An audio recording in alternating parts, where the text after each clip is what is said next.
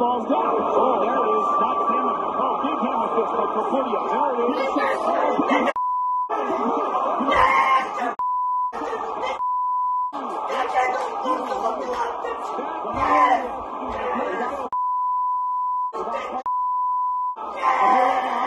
Best country, Georgia!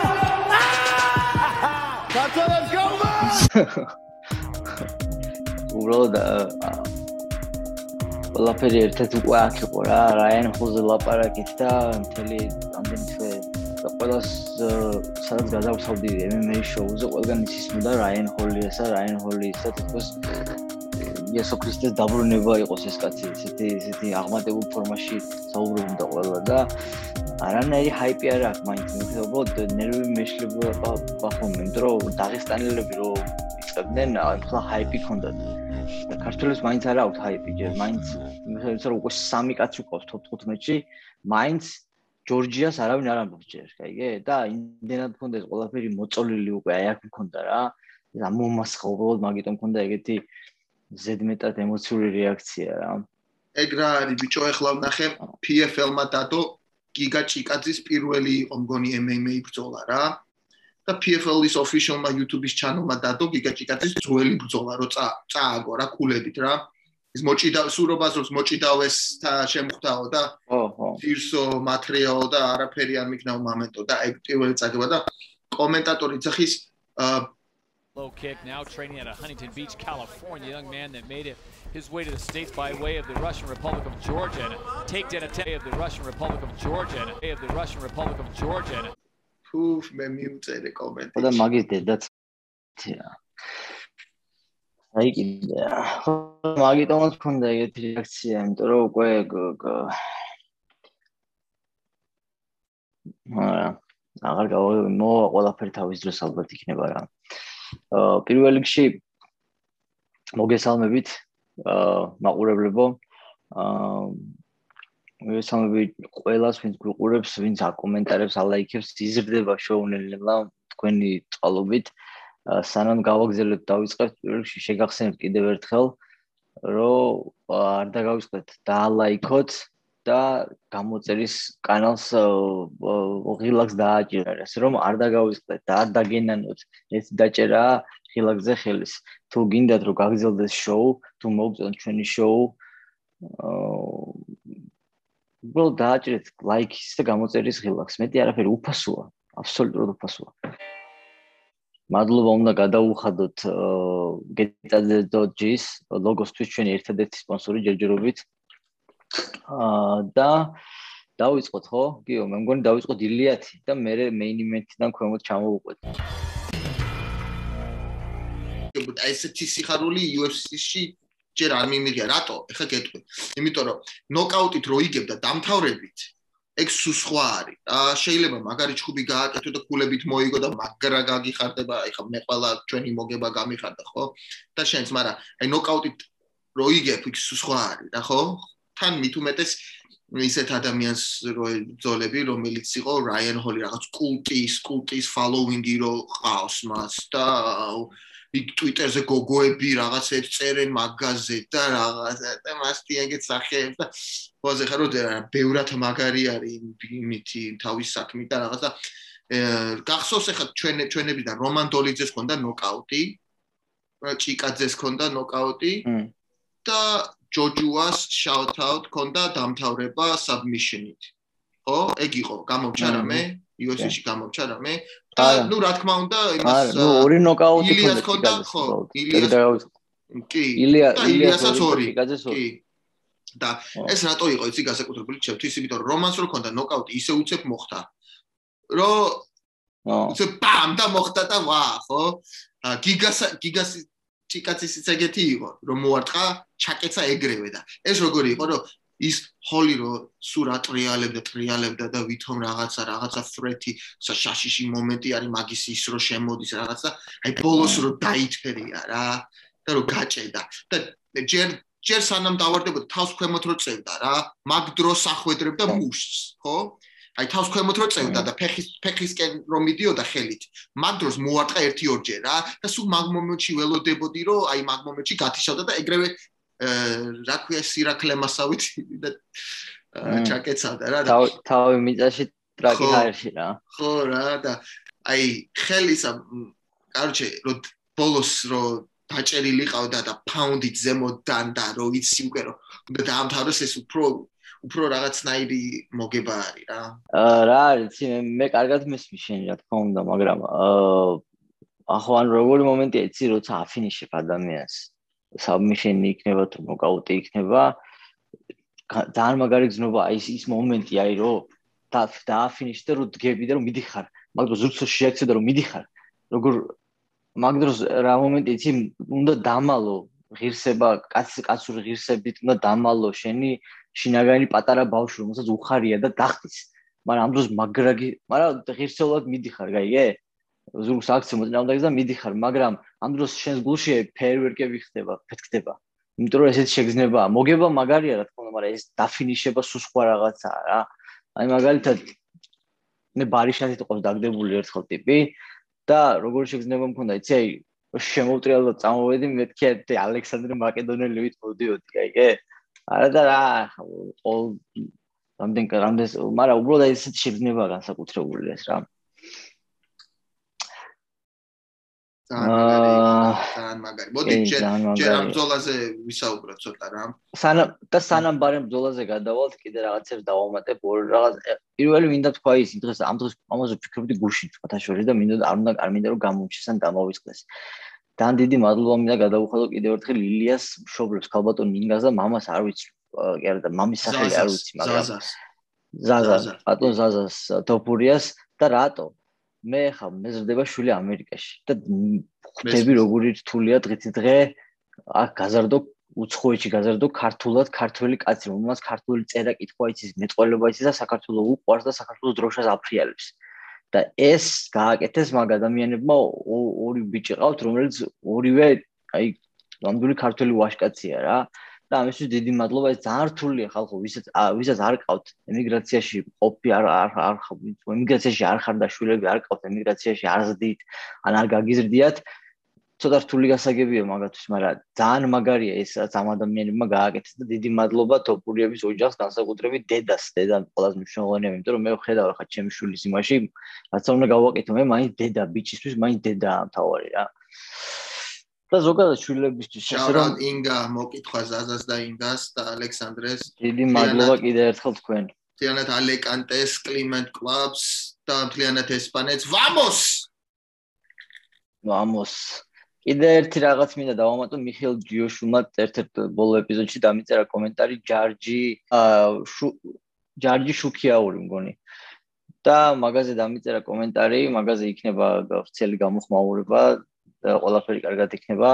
მიხეილ დიდი მადლობა კომენტარისთვის და კიდე გვაქვს რაღაცები დაგეგმილი თენგოსთან თენგო ჩამოდის 16-ში ძალიან მაგარი ინტერვიუ მაგ დაგეგმილი. მალე გაიგებთ ვინ არის თენგო სეფიაშვილი. ძალიან მნიშვნელოვანი პიროვნებაა ჩემი აზრით ქართულ MMA-ში და კიდე კიდე ნიკუშა აბრამიშვილთან გვაქვს ასევე ლუკას თანაგუნდელთან დაგეგმილი ე, ასევე საქართველოს ჩემპიონი. და ნახოთ ნახოთ რა იქნება. ხო და მე მინდა რომ წინა, მოვიკითხო, გზა. ელგუჯა, გოგია და ლუკა პრეგვაძე ჩვენ ბოლო ეპიზოდში იყვნენ. მოკითხვა და მთლიან კი. მოქუსტყაოსანს და რა თქმა უნდა ლევანს. კი. ძალიან ბევრი բ- საინტერესო ეპიზოდი გველოდება წინ რაღაც კრეატიული რაღაცებს ვაპირებთ და ნახოთ ნახოთ თქვენ თქვენთან ხარდაჭერა გკირდება კიდე ერთხელ შეგახსნებთ დაალაიქეთ დააშიარეთ გააზიარეთ გამოიწერეთ კანალი ამით გვეხმარებით ეგ თქვენთვის უფასოა ჩვენთვის კიდე ფასდაუდებელი ასე რომ წინასწარ დიდი მადლობა Stop, stop, stop. It was like, yes, thank you, God. აი მართლა კომპიუტერ თამაშებში რო სპამინგი ქვია რა სუ ერთ და იგივე ილეთს რო აკეთებ კომპიუტერის თამაში ანუ ერთ და იგივე კლაკას რო აჭერ რა ეს MNR როლი იყო თუ მგონი ეგ არც იყო MNR აა. როლი რაღაც თვალი კაცი ვით კოტრიალებდა ლოგინში უნდა დარჩენილიყო მაგ დღეს რა კოტრიალით უნდა რა ხო რა იცი ხო. IQ-ზე ლაპარაკი და ყველა იმას გა- გაბრალებს ყალებში რომ ზას ასწავლსად მაგარი IQ გაქვს მე იქ როგანი კომენტატორების ჩხუბის დროს ფაქტურად თითქოს მარტო იყო რინგზე ისე ლაპარაკობენ შენზე და შენს მოწინააღმდეგეზე სიტყვას არ ამბობენ ცოტა მეცელოდები ადამიანისგან ხო და 14 გაცრუებული და გაცუდებული იმენარი როლის შემდეგ ცოტა რთულია. ო, 14 რამე IQ-ზე ვილაპარაკო. და ისიც უნდა თქვა რომ რომ არ უნდა დააბრალო, იმიტომ რომ ყოველთვის გამოდიოდა. რა პირველი წაგება არის მაგის და ყოველთვის გამოდიოდა. გასაგებია, მაგრამ პირველ ერთ ერთ რაუნდში რომ ეს თელ ჩხუბში გულხდი ერთ რაუნდში გააკეთა 14 უშედეგო იმენარული. ყოველთვის გამოდიოდა გასაგებია, მაგრამ ხუთჯერ რო გააკეთებ. უნდა იყოს უკაცრავად საკმარისია რა. თან კიდე თქვა რომ ხელი მოვიტეხე პირველი დარტყმის თანავეო და ვერ გავიგე ვერ გადავხედე მაგრაუნდს ამოდენიმეჯერ და როდის დაარტყა ხელი ილიას, მაგან ეგ ვერ დავიჯერე რა. ხო და აჩე ხო შენ ძოლას ნუ ილია ილია იყო ძალიან მოთმინებით გამოვიდა როგორც ზუიკომ თქვა მოთმინებით გამოვიდა ითმენდა არ არ არაყვა ემოციებს, არაყვა აღტაცებებს გამოვიდა მოთმინებით და რამოდენიმეჯერ, ანუ რო ხდება, იცი, ფეხს ხო ურტყამდა. ფეხის ფეხის დარტყმას ფეხის ფეხს როცა ურტყამს ასრულია შეახვედრო, აი მოწინააღმდეგე აქეთ რომ მოდის, შენ აქეთ უნდა შეახვედრო ფეხი. და რამოდენიმეჯერ შეახვედრა ილიას ფეხი, მაგრამ ილიამ დაიწვა და მე უკვე ამის მოძრაობა რო შეისწავლა ილიამ საითაც მიდიოდა ეს დარტყმით. იქით მიდიოდა ილიაც გაყვა რამოდენიმეჯერ გაიგე ერთხელ გადაურჩა მეორე და მესამე უკვე დაიჭირა. და ის ბოლოს რო დაიჭირა ანუ ის ფეხით მოშემოდიოდა და ილიამ პირიქით დისტანციაში შევიდა იცოდა რომ ის ფეხი მოდიოდა და იმიტომ რომ მე კლავისა ხელი გაეჭედა. გამოტრიალება რო რო უნდოდა მხარი მხარში გაეჭედა რა და ვეღარ გადატრიალდა რო გადატრიალდა გაჭედილი იყო და დააჩაკუჭა დააჩაკუჭა და მაგ დროს უკვე რა არის მაგან ისეთი რიჩი გააკეთა თან მაგ ეგ ხელი იმიტომ გაეჭედა რომ უკვე თუ უკვე ზოგადად გაჭედილი იყო.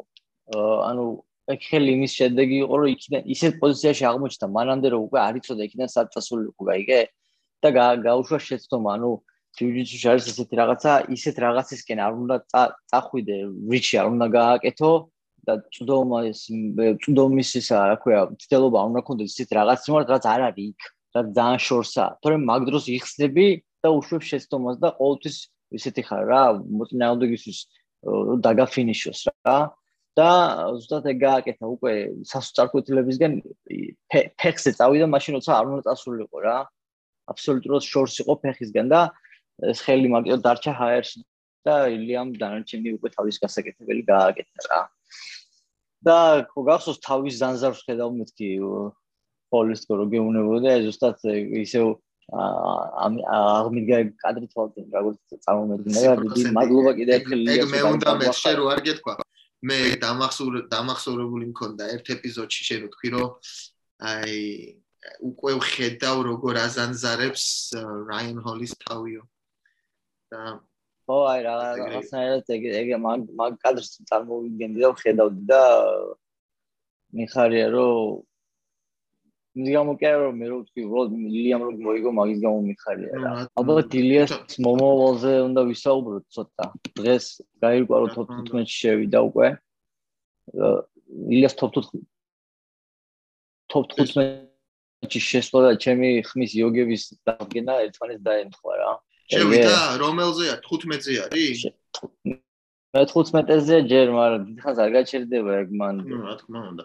ისეთი მოუსვენარი მალე ავაზება და კი, ოღონდ მოუსვენარი არ არის, იმიტომ რომ ჯგუფებს ბევრს სწრაფად არიგებს, ისვენებს ხოლმე ყოველთვის.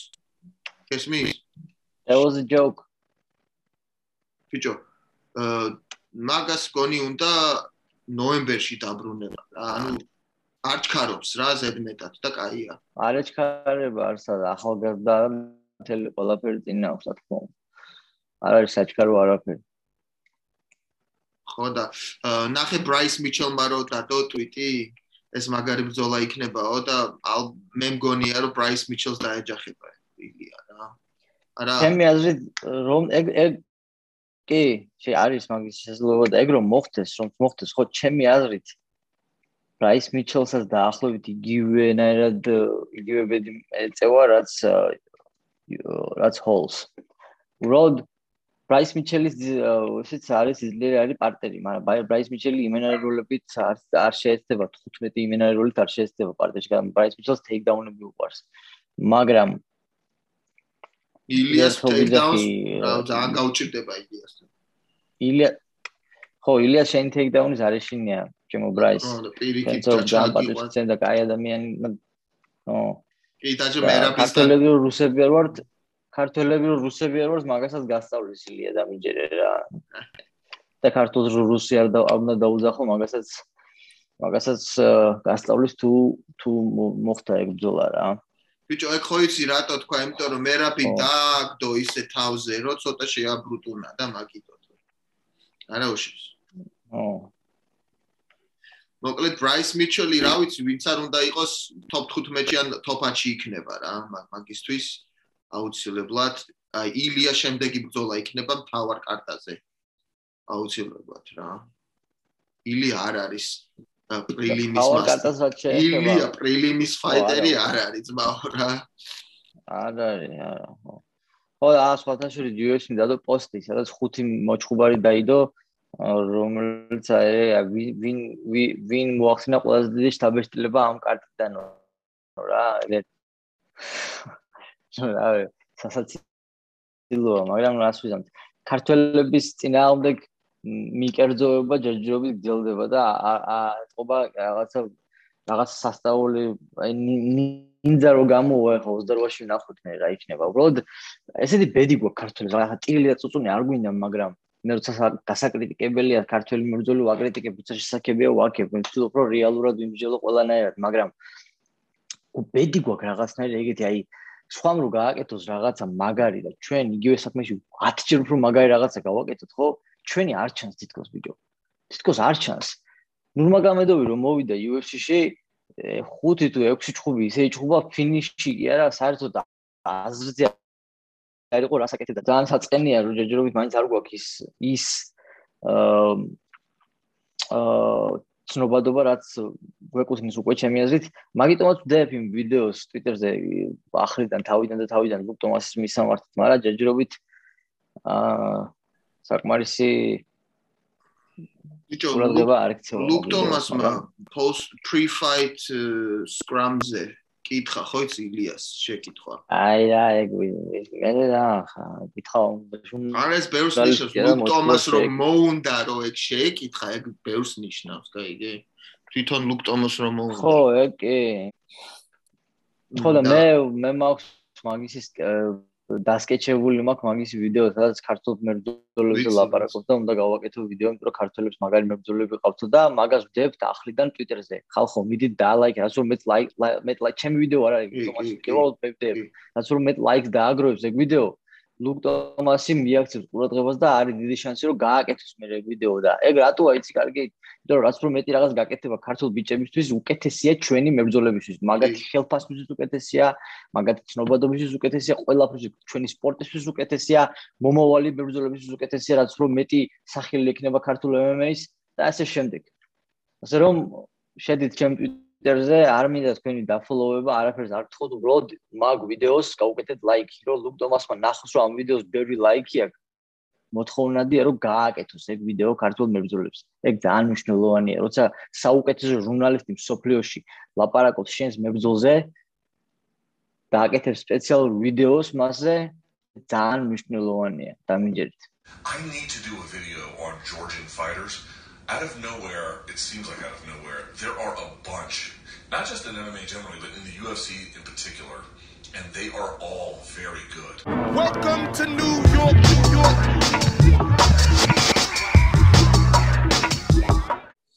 აი ეხა აი, fight fight news-ზე news-ებზე გადავიდეთ, ხო, აბა რა, fight ბევრი news-ზე. fight news-ები არის რა, ის ყველაზე მაგარი რაც არის ახალი fight news-ი მ, The Ninja Chikadze versus Edson ო. Barbosa.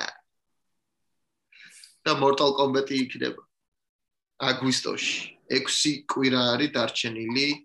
აგვისტოში არის მოკლედ ეგ იქნება დგომის აი იქნება. Sub Zero და ესა რა, Scorpion-ი იმენა რა. ეგ არის ძალიან მაგარი და გიგა რომ მოიგებს მის მერე ალბათ ორი ბრძოლა მაქსიმუმ შეიძლება ტიტულზე იყოს, არა? კი, ახლა როდესაც top 10-ის მოჭუარს ეჭუბები main event-ში, ეგ ნიშნავს, რომ არც ისე შორს ხარ ტიტულის სატიტულო ბრძოლისგან რა. იმასაც გააჩნია ტიტული ვის ექნება მაგ დროს, მაგრამ ხო, რა თქმა უნდა რა და აა იმასაც გააჩნია როგორ მოიგებს. ახლა ბარბოსას ისე ის თუ უქნა, რაც უქნა კაპსონსონს ეგ უფრო ეგ უფრო სწრაფმავალი მატარებელი იქნება ტიტულისკენ რა.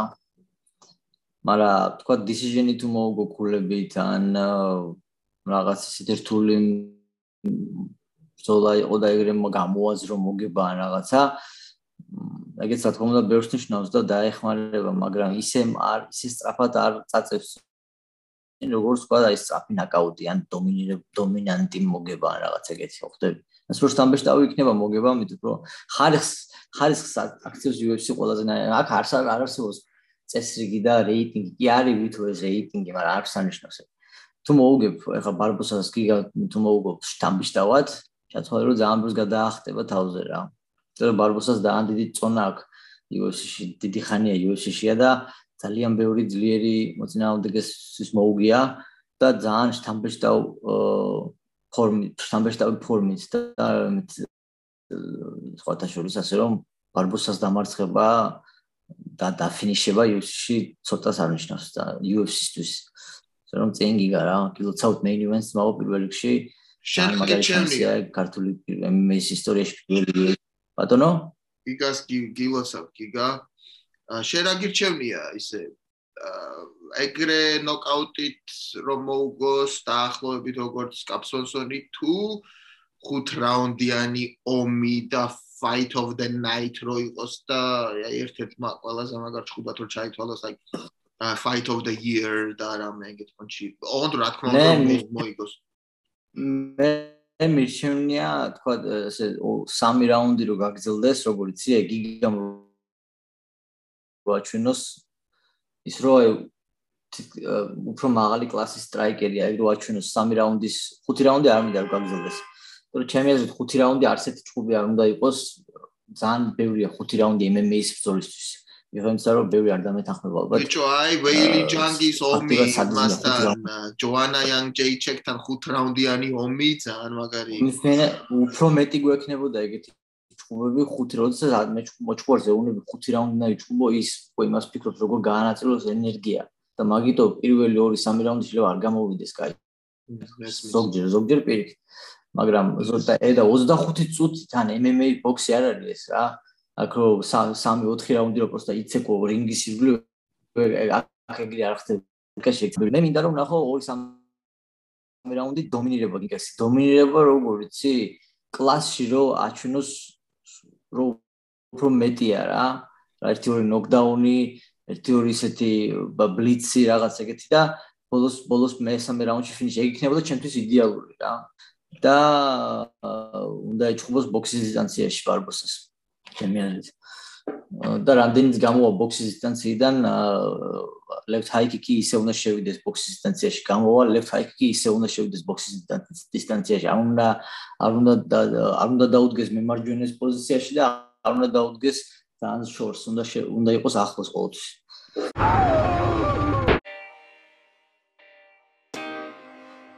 კიდე მაგარი ამბავს სიახლე ჩვენი კალიმ კაუნგელა ლიკა ჯოჯუა რომელიც ჯერ არ იქნა და არ გვიკადრა, მაგრამ იმედია გვესტუმრება მალე რა. გამოდის ბუდიდან, გლის ბუდიდან გამოდის და შედის ოქტაგონში დაენიშნა ბრძოლა against uh, кейსი, ხო?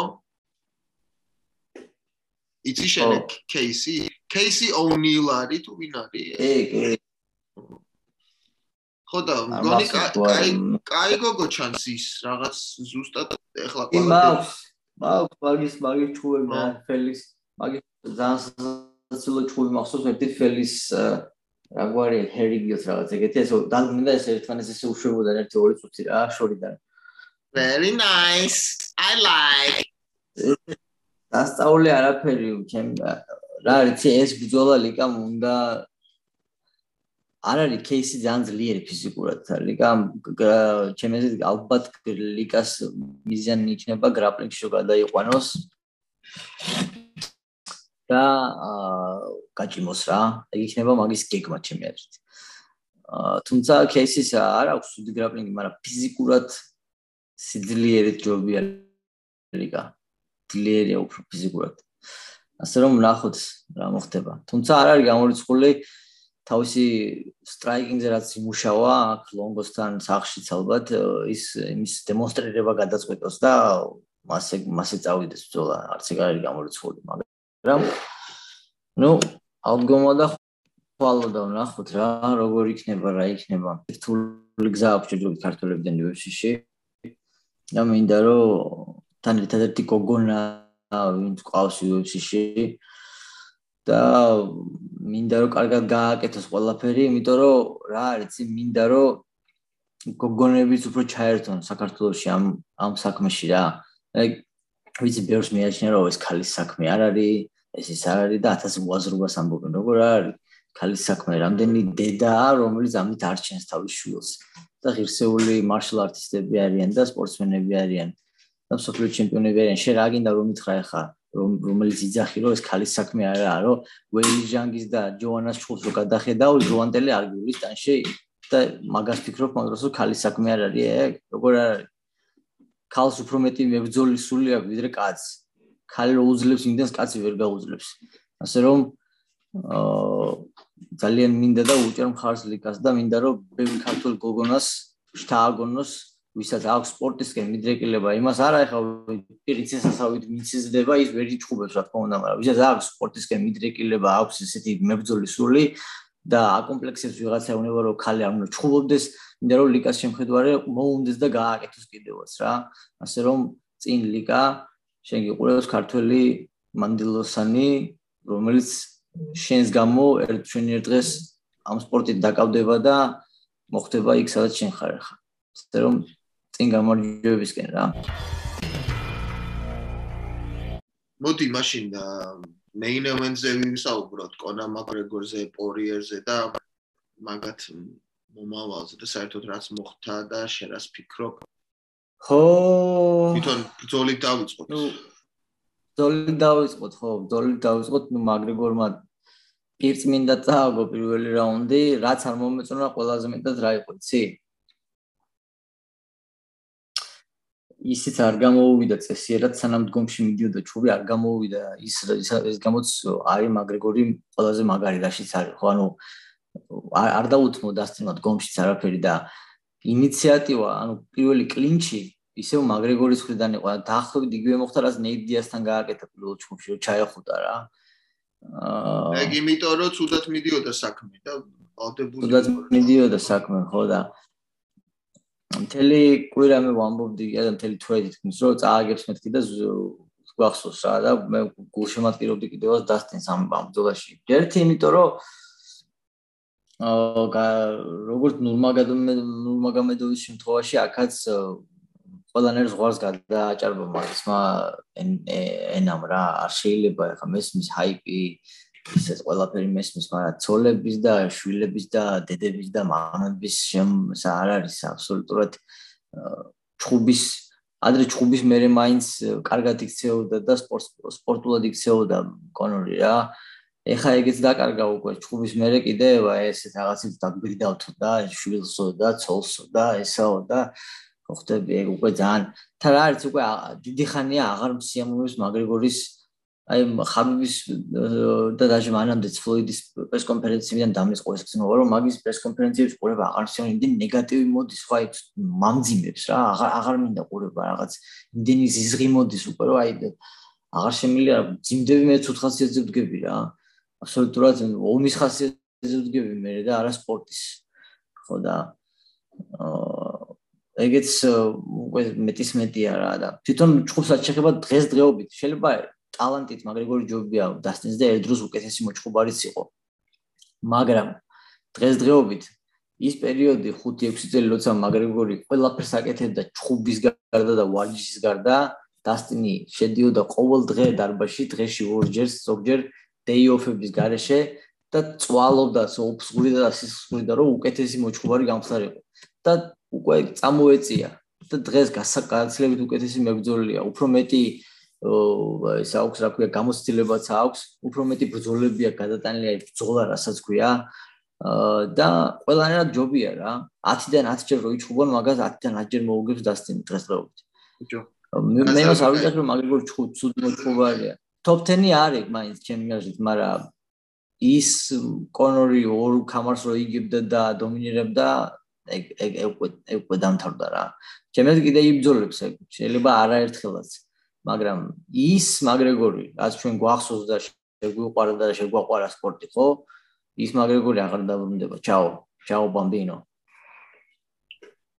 ბიჭო, იმაზე ვიკაიფე რა, რომ უცებ აი აი რაც უთი გატეხო აი ხო აი კრის ვაიტმენი გაგახსენდება ეგრევე ეხლა მოხდა მე გაგახსენდება ის სილვა ანდერსონ სილვა კიდე იყო ერთი აღარ მახსოვს მაგრამ აბსურდი იყო რა რაღაც ის იყო რაღაც სპექტაკლისავით იყო დადგმული იმანო кайტი ხა ასტები რომ აი ეგეთ მდგომარეობაში რომ ხარ და უცებ მე ვიფიქრე ეხლა რასაც საცილო იქნება ჯო როგენმა მაინც რო გავაკეთოს ინტერვიუ მეთქირა და უცებ არ მივიწვა ჯო როგენი გვერდზე ჩემი და დაუწყო ჩატარება. აი ეგ სხვა მებრძოლი რო ყოფილიყო მივიდოდნენ ვაფშე საერთოდ. არა ხო ეგრევე გაიყვანდნენ. აა ხო ეგრევე გაიყვანდნენ ხო ნუ. მაგრამ ახლა მაგრეგორი იყო და ყვირო და გაბრაზებული. ეხა ჯო როგონმა აჰა მივიდა მიუწვა გვერდზე და რა მიკროფონი. ო ნუ არ იყო სასურველი იქ იქ რა იცი ხშირად ჯოს არ უნდა ვიღაც ინტერვიუ მაგრამ იქ პროდიუსერები უნებიან ყურში რომ მიდი მიდი ესკენი ესკენი და არა კონორს უნდა და კონორს უნდა ვიცი რა მასტია თვითონაც უნდა და ხო კონორს უნდა და იმიტომ რომ ბოლოს სიტყვა მაინც მაგას უნდა გაიგე რაც არ უნდა წაიგოს და ჩაისვაროს ბოლო სიტყვა რომ მაგისი არის თავს უკეთ გძნობს, კაიგე, როგორი არის აი გაფუჭებული ბავშვი რო არის რო ხარ რა და აი შენი სათამაშოები რო არის რა და ვიღაცა რო რაღაც მოგიგებს ან რაღაცა შენ სათამაშოები გააგდებ და რაღაც ხო ასე ხარ ეგეთი პონტი არის რა გაფუჭებული ბავშვი კიდე რა არის იცი?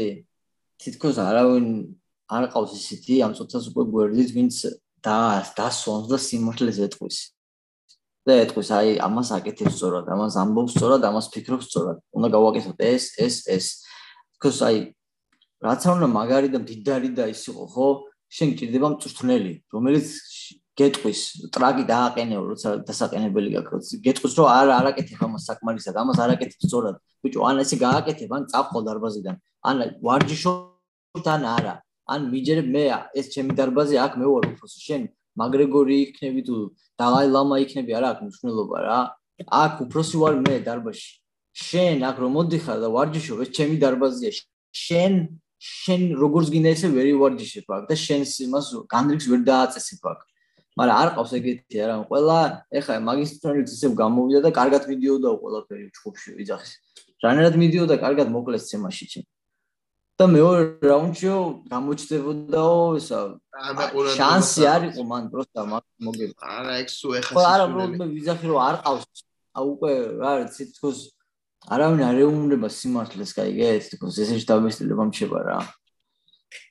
და ვერ უბედავენ, არ უნდათ რომ გააბრაზონ, აწყენინონ, ან ასე შემდეგ და ასე შემდეგ. ან შეიძლება იმდენ ფულს უხდის ყველას რომ ვაფშე ხმას არ იღებენ. ან რა ვიცი, რა ხდება. იმედია ცოლი მაინც ეთქვის. ბევრი ბევრი ფანები ყავს მაგრეგორს, მაგრამ მე მაგრეგორი მაგრეგორის ფანბოი არასდროს არ ყოფილა რა და მაგრამ ეხლა ესე რომ უყურებ ნამდვილად არ მსიამოვნებს რა, იმიტომ რომ ესე მგონია რომ მართლა დახმარება ჭირდება რა, ფსიქოლოგიური რა, აა, უտარ ბრენდს ძალიან ცუდ სამსახურს უწევს უკვე ამდენი წაგებებით და შემდეგ ესეთი რეაქციებით და ეს ესეთი post fight ინტერვიუების არა მაგრეგორს მაგარი ძალა ქონდა ყოველთვის როგორ რასაც იძახდა ხოლმე იმას აკეთებდა ხოლმე. ეხლა ეგრე არის ილო ოღონდ ილოს ეგეთი რამე არა 100 წელი არ მოვა და ხმერთმა რა ქნას რომ ილო აბსოლუტურად სხვა მებრძოლია ვიდრე მაგრეგორი. არა, მე რატო ვიძახი იცი, რომ რასაც იძახის, იმას აკეთებს. Ryan Hose თქვა ზუსტად რომ პირველ რაუნდში good night knockout-ო და ზუსტად ეგრა გააკეთა. მაგრეგორი იყო ცნობილი რატო? რაც არ უნდა, არ უნდა რა. რაც არ უნდა ეტლიკინა მას და ეგინა და რაღაც ცუდი ისეთი მოქცევები ქონოდა, მაინც ხალხს ევასებოდა, იმიტომ რომ რასაც იძახდა, იმას აკეთებდა რა. და ეხლა სისულელეს სისულელებს ლაპარაკობს და ხო ხედავ რაც მოუვიდა. მე მოკლავო შენო, კუბით გაგიყვანენო და ცოლზე ლაპარაკობდა და აი ხო ხედავ რა მოუვიდა მას. კაროჩი. ო დასტილნა თქვა სხვათაშორის ძალიან საინტერესო რაღაცა, კარმა არ არის karma's not a bitch it's a mirror. მაგარი. პოეტურად გამოვიდა. და ისე გადავინასოთ აა აი სანამ გადავთ მე ვიტყვი რომ მე მაგრეგორის ჰეიტერი არა ვარ და არც ფანბოი არა ვარ. რა თქმა უნდა მაგრეგორი ზვაღიარებ როგორც სპორტის ერთ-ერთ ყველაზე მოკეთე ადამიანს თვითონ როგორც სპორტი არის. რა ხო რა თქმა უნდა მაგრამ მე მინდა რომ ნახო მაგრეგორი დაბრუნდეს ჯამპთელ ჯამპთელ ჯამპთელად დაბრუნდეს. მინდა რომ ნახო მაგის გამარჯვება და მაგის ჯანმრთელად დაბრუნება. აი ახლა თუ აღარ გინდა გადა შეიძლება შეიძლება ეს ეს პერიოდი რეაბილიტაციის გამოადგეს რაღაცა დააზე მოსვლაში რა იმიტომ რომ ესე გაგზელება არ შეიძლება. ეგ ახლა უბსკულისკენ მივალ მატარებელში ზის იმის გამო კი არა რომ აგებს არა წაგება და მოგება მართლა ძმები არიან და ამ სპორტის ნაწილია. და ისეთ ლეგენდებს აი როგორ რენდი კაუთორი რო არის მაგრამ 11 წაგება და 5 წლის სოფლიო ჩემპიონია UFC-ში წაგებები არაა პრობლემა ამ სპორტში, ბოქსი არა. უბრალოდ რასაც როგორც რეაქციები მაგისი, მაგისი საუბარი, მაგისი აი აზრებს რო ხედავ ადამიანი აი აბსოლუტურად არ არსებობს სამყაროში ისეთ რაღაცებს რო იზაღის 19 წაგება მოგება და ერთი წაგება მაქვს მე-მეში, მე მარტო ნაკაუტებს ვთვლი. ხო, აი შენთვის შენ ნაკაუტებს ვთვლი, მაგრამ ჩვენ დანარჩენი 6 მილიარდი ადამიანი სოფლიოში, როცა კისერში წაგიჭერენ ხელს და დანებდებიან მაგას წაგებოთვით ასე რომ უკაცრავოთ რა ძმაო და ეგეთი ეგეთი აი ეს სისულელებს უნდა შეეშვას და დაждდეს და თავთან თავთან ულახtildeლს უნდა ისაუბროს რას აკეთებს სწორად რას აკეთებს არასწორად და ასე შემდეგ და ასე შემდეგ. ჯერჯერობით არ ჩანს რომ მაგას აკეთებს მაგრამ ეგაა მაგაშია პრობლემა. მაგრამ კაი გადავიდეთ. შემდეგზე კომუნიკაცია იყო. ისეთი რასაც ზუსტად ველოდი გდო. მიხამზო ესა რაგვარი ეს კაცი? გილბერტ ბერნსი მაგარი მებრძოლია. ვიცოდი ვიცოდი რომ აი ამ ბრძოლას მოკლავდა და ყველანაირ ცეცხლს ჩახშობდა და ჩააკლავდა ამ ბრძოლაში იმიტომ რომ სხვა გზა მაგას მოგების არ ქონდა ამ შემთხვევაში.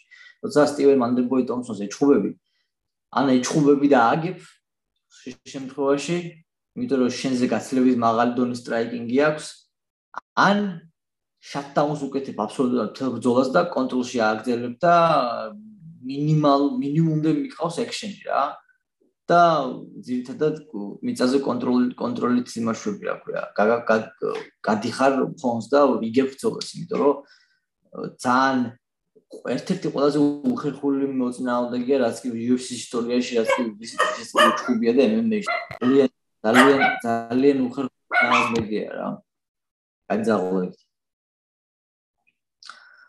ძალიან ძალიან უხერხული ძალიან უხერხული მოწინააღმდეგე სტივენ ტომსონი და ბერნსმა გააკეთა ზუსტად ის ზუსტად ის გააკეთა რაც მაგაკეთებინა ძალიან მესიამონა ტაიტუ უასას და გრეგ ჰარდის ჩხუბის ყურება, იმიტომ რომ ეს კაცი მოსაშორებელი ამ სპორტიდან საერთოდ და მე მგონი ტაიტო ივასამ მოგვაშორა კიდევაც რა. ბიჭო, მე შეგეთქვი ტაიტო ივასას ჯოჯოხეთს. ინდა რა არის ტაიტო ივასას ჯოჯოხეთი? აუ რა რატო სვამს იმ შუ ის ეს კაცი? არა, მე გეტყვი მაგის ჯოჯოხეთი. ტაიტო ივასა არის. ანტი გაამკაცრა. სასმელი აქ და ფეხზეც აცვია ძმაო, მაგრამ მაგის ჯოჯოხეთი რა არის, ცი? აი ფეხზე რა აცვია. და ვერსოს მაგითი. ეგარი მაგისი კოშმარი. კოშმარი. კოშმარი რომ დაესწრო რომ წადალევა რომ უნდა ღვინ პივის ლუდის ან რაღაცის და ფლოსტები რო აცვია ჩუსტები. ო ეგ ეგ მაინც დალეს რა დაასხამს და ჩერეს იმის იმიდან დალეს რა ბიჭო, კაი, მაშინ შონომალიზე რა სიტყვიე? აა ბევრი რაღაც შეიძლება თქო, მაგრამ შევეცდები ძირითადები თქო. პირველ რიგში სტოპიჯი არის ყველაზე დიდი ისა განხილვის საკითხი. რა აი თან 30 წამი იყო დარჩენილი, არასწორად გააჩერა რეფა, არასწორად გააჩერა. ეგ ჩხუბი უნდა ეგ ჩხუბი უნდა გაჩერებულიყო 1-3 წუთით, 2 წუთით. ან ერთი რაუნდით ადრეც კი რა.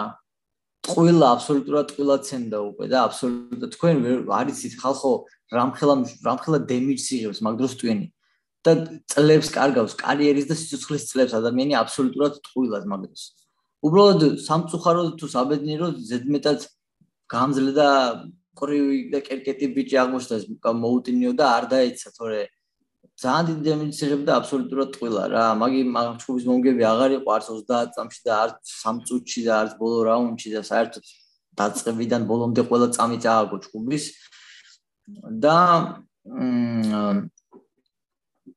ჩემი აზრით ჰერდინმა ძალიან გვიან გააჩერა ჩხუბი მე უფრო ადრე მინდოდა რომ გაიჩერებია ყვიროდი რომ გააჩერე გააჩერე გააჩერე და არ იქნა არ დააყენა საფრთხე გაჩერებას.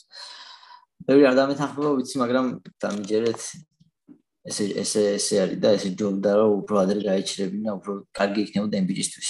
და შონო მალისაც შეეხება. აგზელებს ჩვენი შონი თავის ტრიუმფალურ სლას ოღონდ ვინმეს არ აჩხუბან და რა ვიცი. ეხა ეხა ისევ გამოისა გამოუძახა იმას კოდი გარდენდის გამოუძახა პიტრიანს გამოუძახა აა კიდევ რაცებს გამოვიჭო. კი ვიცი რა ეწევა ეს კაც მაგრამ ასეც ასე წევაჩი ჯერ top 15-იც არა და ყოფილ ჩემპიონებს იწვევს საჩუბრად ბიჭო გალის გალის პლანს რო ეწეოდეს მერაბს მაინც დაუკავშირდება არა მერაბი კი არ ეწევა მაგრამ რავი მაინც ჩვენ ხარეზეა. ეგ რაღაცას მერაბის მერაბის სახელი ჯერ მაგას არ უთქვამს სამ დროის განმავლობაში აბსოლუტურად. კი კი კი მე არჩე მაგის პოდკასტზე აა როლაპარაკობ ზოლებზე კიძახის ხოლმე კი ოღონდ ისე არა ეს აი რაჭხუბი არის მე რაჭხუბი არის აა მე რა და რაღაცა კი აღიარე აღიარებს რა ნუ ასე ეგ არა ხო იცი რა მასტიც არის არა ნიჭიერი ბიჭია თან პლუსი მასშია კიდე ერთი მაგისი რომ ცნობილია ძალიან ბევრი გულშემატკივარი და მაყურებელი ყავს და ძალიან მაღალ ხონორარს იღებს. არ არის განთესილი და სადღაც 250-300 დოლარს იღებს ერთ ჯგუფში რა. რა ძალიან სასწაული იშვიათობაა რა. რო აი და რავი რამდენი ბრძოლა UFC-ში რამდენი ბრძოლა და ხუთი ხუთი ექვსი რა. არც ისე ბევრი რა. და კიდე თოპ მაგრამ იმის თოპ 15-დან არც ერთი არ არის. ჩიტო ვერას გარდა, ხო? ო, ერთხელ ვიჩხუბა განთისულთან. ჩიტო ვერასთან და წაგო. აჰა. აა, თოპ-10-ში რო შევხედოთ, ხო? ძალიან ბევრი მაგარი მოჩხუბარი ყავს UFC-ის მაგ კატეგორიაში და ძალიან ცოტასთან აქვს შანსი ომაილის რეალურად. სტრაიკინგს არ ვიძახი, რომ დაუდგეს ნებისმიერს დალეწავს. შეიძლება კოდი ვერ გალახოს სტრაიკინგში და რობ ფონტი და 1-2, მაგრამ უმეტესობას გალახავს სტრაიკინგში. მაგრამ ეს არ არის სტრაიკინგი, ეს არის MMA. ეს არის MMA. ვერ გავიდი აქ, ვისაც ბოქსის ყურება უნდა, აქ არ უნდა მოვიდეს. ეს ბოქსის ყურება თუ გინდა, წადით უყურეთ ბოქსს. ეს არის MMA. ეს მიყვარს ბოქსი და როცა მინდა ბოქსის ყურება, მივიდივარ მე ბოქსს უყურებ, მე ბოქს არ ვტოვებ არც ერთ кайფს. მაგრამ MMA-ს როცა უყურებ, იმაზე არ წუწუნებ რატო ჭიდაობენო, იმიტომ რომ ეს არის MMA. და ომაილის არ უნდა არავისთან ჩუბი, იმიტომ რომ მასე წუწუნებს წამაქცევენო და არ მეჩუბებიან. მაშინ წადი ბოქსავე შვილო, რა გინდა ვერ გავიგე. აა ტაისონ ფიურის და ვალდერის ბრძოლა გადაიდო რა, მაგრამ ფიური თქვა რომ ენგანუსო მეჩხუბებოდიო გომშიო მარტო ანუ ბოქს MMA-ს ხოთათმანებშიო MMA-ს ხოთათმანებში გომშიო ხო? ოღონდ კიკბოქსში არა მარტო ბოქსში ხო? ხო. და ეგრე იყო? ჩემი აზრით ჯერთი უკვე მომბეს ეს ეს Tyson Fury ჩემს მაგრა ხო?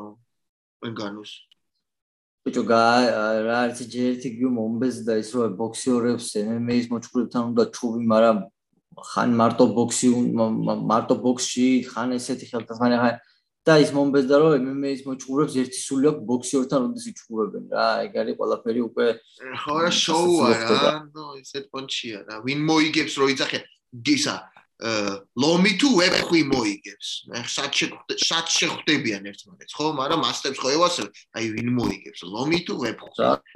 სუპერმენი და სპაიდერმენი გესლება ერთმანეთში ან ჯეკი ჩანი და ბრუსლი ზრვა აა ჯეკი ჩანი და ბრუსლი ისე სხვათა შორის ჯეკი ჩანი იყო ბრუსლის კინოში ხო ხო ხო ხო აკადემია ხო და into the into the dragon. კიდე იყო რამე კიდე იყო რამე მაკარტაზე კი ბევრი იყო.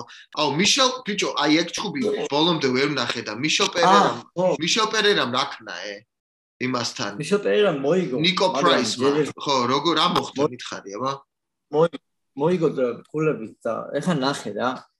ადამიანი ბიჭო აი ვერ გავიგე ელემენტარული ელემენტარული ლოგიკა და ელემენტარული აზრი როგორ უნდა დაატანო რაღაცას.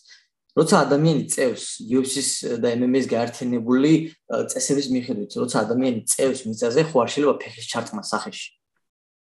და რო ჩარტყმს ფეხის სახეში ხო არის ხო ხო აკლებ ქულას მაგის გამო. და ნა გაფრთხილებას არის. მიშელ ფერეირა რო კაცი წამოწოლი რო და მიშელ ფერეირა სალტოს უაკეთებს და სახეზე რო ასკდება ფეხით ეგ არ არის ფეხის ჩარტყმა სახეში უნდა გააჩერო მაგდროს და უნდა მოაკლო ქულა. მეორეც. ნიკო პრაისის თელი ის იყო გეგმა მაგჩხუბში რომ დაიღალა მიშელ ფერეირა და მესამე რაუნდში რომ მიწოლოდა. და ეს ესეულად კვერცხებში ურტყავს ფეხს რომ გააჩერო ჩხუბი აა შეანელოს ტემპი რომ დაისვენოს და საჯი ამ დროს ვერ ხვდება რა ხდება. აი ვაფშე აბსოლუტურად კონტროლი გაექცა საჯს. ბრძოლის რა, აბსოლუტურად ვერ გააკონტროლა სიტუაცია რა ხდებოდა რა. არბიტრს რა. აბსოლუტურად აი ვერ ვერ წაიკითხა ვერც ერთის ქმედება რა ხდება. მიშელ პერეირა უბრალოდ დაიღალა ერთი არასწორ არალეგალური დაწყები გააკეთა, მე დაიღალა მესამე რაუნდში და ყველაფერი გააკეთა, რომ გაჩერებული იყო ჩხუბი, სხვა ჩხუბში. და მსაჯი აბსოლუტურად დაგოინდა რა, ყველა მიშელ ფერერას, ყველა ქმედებაზე აბსოლუტურად. ნიკო ფრაისი უბრალოდ მე მე მიმაჩნია ღირსეულ მებრძოლად და მინდოდა რომ ეს ჩხუბი მოეგო, იმიტომ რომ იგზის გული ყოველთვის რა, მაგარი მოჩხუბარია ჩემი. ნუ სასწაული ტექნიკის და იმის პატრონი არა, მაგრამ გულიანი ბიჭია და მომწონს და ყოველთვის მომწონდა და მინდოდა რომ მოეგოს ჩხუბი, მაგრამ საჯი საჯმა ძალიან საჯს ახლა მარტო საჯს მიშელ ფერეირა უფრო ძლიერია, უფრო ათლეტურია, მაგრამ ფუნდამენტალურების აზზე არა ტიპი რა. როგორც კი სალტოებს არაკეთებს და რაღაცებს და პლეტკებზე არ ხდება და მას მაიმუნივით არ იქცევა, არის ჩხუბი. თითქოს ისეთი შაბერტილება მჭირდება. მაგრამ მე გარაფერი, რაც ნიკო პრაის დაემართა კიდე არაფერი მასაჟი და ვისაც ჩინელებს დაემართებათ ჩიმაევთან რა. ჩინელებს ჩიმაევთან ჩაჩნებთან. როგორ გაცილეს? რა რაღა ეს ლიჯინგლანგი, მაგრამ ლიჯინგლანგი მაგარი მებრძოლი არის სხვათა შორის რა. ნუ ახლა კი, მაგრამ უბრალოდ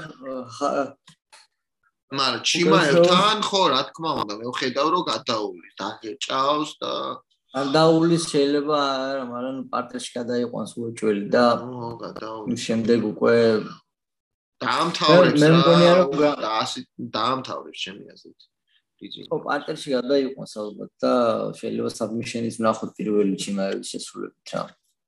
მაგრამ ყველაზე მაგარი ოპონენტი არის ბევრად იმისთვის ჩიმაევისთვის ეს ლიძინგანგი არა აი ვინც ყოლი კიდე ერთი ნიუსი გიო. კიდე ერთი ნიუსი არა ყველაზე მაგარი.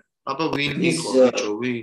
ჯერალდია ერთი დარტყმითო დააგდებ უფრო მაგრამ პრინციპში ესეც ესეც გამოსtildeა ხო შეიძლება მართალი ხარ ნუ ნელა მიდის ჯერჯერობით ჩიმაევი რა ნუ ხო მაგრამ თავარია მიდის ხო ეს მატარებელი მიდის რა ქრია ვაგონი მიქრის ხო რა რა ამბავია კიდე რა ხდება გურა გურა გეტყვი გეტყვი მაგრამ მე გურამზე მინდა გურამზე მინდა რომ თქვა ორი სიტყვა ჯერ არაფერი ასიახლე არ არის გარდა იმისა რომ მომწერა მე მითხრა რომ ისეთი მორიდებული ადამიანია ზოგადად მითხარო ბოდიშიო ვერ შეგეხმიანეო მალე გესტონებით რაღაცებს საქმეებს ვაგვარებ ჯერ ვერაო რა ხდება როგორ ხდება კონკრეტულად არ ვიცით.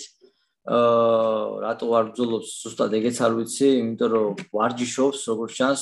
არ ვიცი რა პრობლემები აქვს არც ამბობს არავინ. აა იმედია ყველაფერი კარგადაა და მალე დაალაგდება ყველაფერი და ვიხილავ გურამს. აა და ნიუსი კიდე ის არის რომ ნიკ დიაზი და რობი ლოლერის რევანში იგეგმება რაც მე ნიკ დიაზის ზოგადად ნიკ დიაზი არის ჩემი საყვარელი მებრძოლი ყველა დროის. მაგრამ არ მინდა საერთოდ რო იჩხუბოს რა. და არ მესმის იმ ხალხის ვინც იძახის რომ კარგად გამოიყურებაო აბსოლუტურად არ გამოიყურება კარგად წესერად ვერ მეტყველებს. არ გამოიყურება დაბერებულია მაგარი. და დიდი ხანია 1-6 წელი არ უჩხუბია ყველაფერი ძალიან ცუდის მომასწავებელია და ეჩხუბება რობი ლოლერს რომელიც ძალიან მაგრა ურტყამს ძალიან მომაკვდინებელი დარწმუნა და სიკვდილამდე რო იბრძვის ეგეთი მებრძოლია დიაზევით მაგრამ და თან ავითვალისწინოთ რომ დიას ნიქს მაგ გათიშული ყავს პატარები რო იყვნენ ჯერებით გათიშა და დააგდო მაშინ. მაგრამ აა ეხა უკვე დიას აღარ არ ამგონია რომ შე მე მინდა რა თქმა უნდა რომ მოიგოს, მაგრამ არ მინდა ეგ ჩხუბი არ მომწონს აბსოლუტურად მაგისთვის რა. რობილორე რობილორე მე მინდა და რომი. კონახე მაგის ამბები. სუ სუ სუ და აი ვეღარ ისვის რა. უბრალოდ მაგრამ he can pull the trigger man he's not pulling the trigger remember we watched these fights bro ეხა ვინ უნდა მიცე მაშინ? რო ახალგაზრდა ვიღაცა upcoming-ი უნდა მიცე თუ რობილორა? ვისთან ვისთან ვერ ჩხუბობს? გააჩნია ეხა თოფებთან უკვე ვეღარ ეჩხუბებს იმდენი ჩხუბი, იმდენი ბრძოლა გადანატანი კაც და უკვე ის ასაკშია, რა თქმა უნდა თოფ ბიჭებთან ვეღარ ეჩხუბებს, მაგრამ ნიკლიაზიც იგივე ასაკისა, იგივე ვეტერანია და ნიკლიაზთან რამდენი ხანი არ უჩხუბია. და ვაფშე ეგ ძალიან მოქმედებს, ძალიან ცუდად მოქმედებს. რაღაცას რო არაკეთებ შენ საქმეს, რაც არის. უფრო ხდები უარესი მაგ საქმეში და არა პირიქით. და ვიღაცა რო აკეთებს, შენ იმას ნიჭიერი რომ ციყო, ის მაინც გეწევა შენ და ადრეგვიან გაგაი როგორც მაგრეგორის და პორიეს შემთხვევაში. ადრეგვიან გაგასწრებს. შენ რო არაფერს არაკეთებ, ის გაგასწრებს, ის რო აკეთებს და ვარ practice, ანუ გამეორება ცოდნის დედაა რა.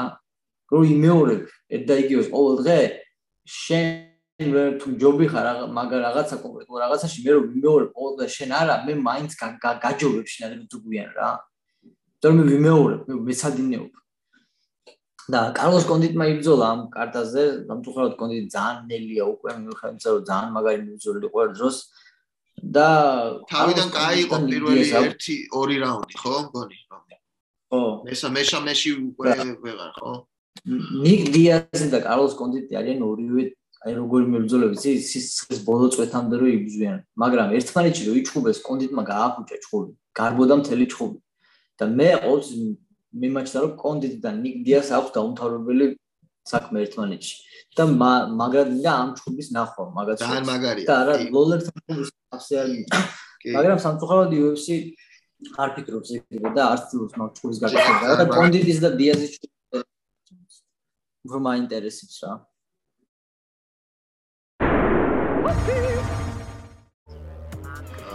და ეს იყო ჩვენი 54 ეპიზოდი. მედია ეს ეპიზოდი ხარისხი იქნება საკმარისი იმისთვის, რომ ხალხს დაუდოთ და ვაჩვენოთ რა. და იმედი ამას უყურებთ ახლა თქვენ და თუ არა და ვერც კი გაიგებ. აბა დროებით. Fight Hoppers. სიყვარული ჩვენგან. რომი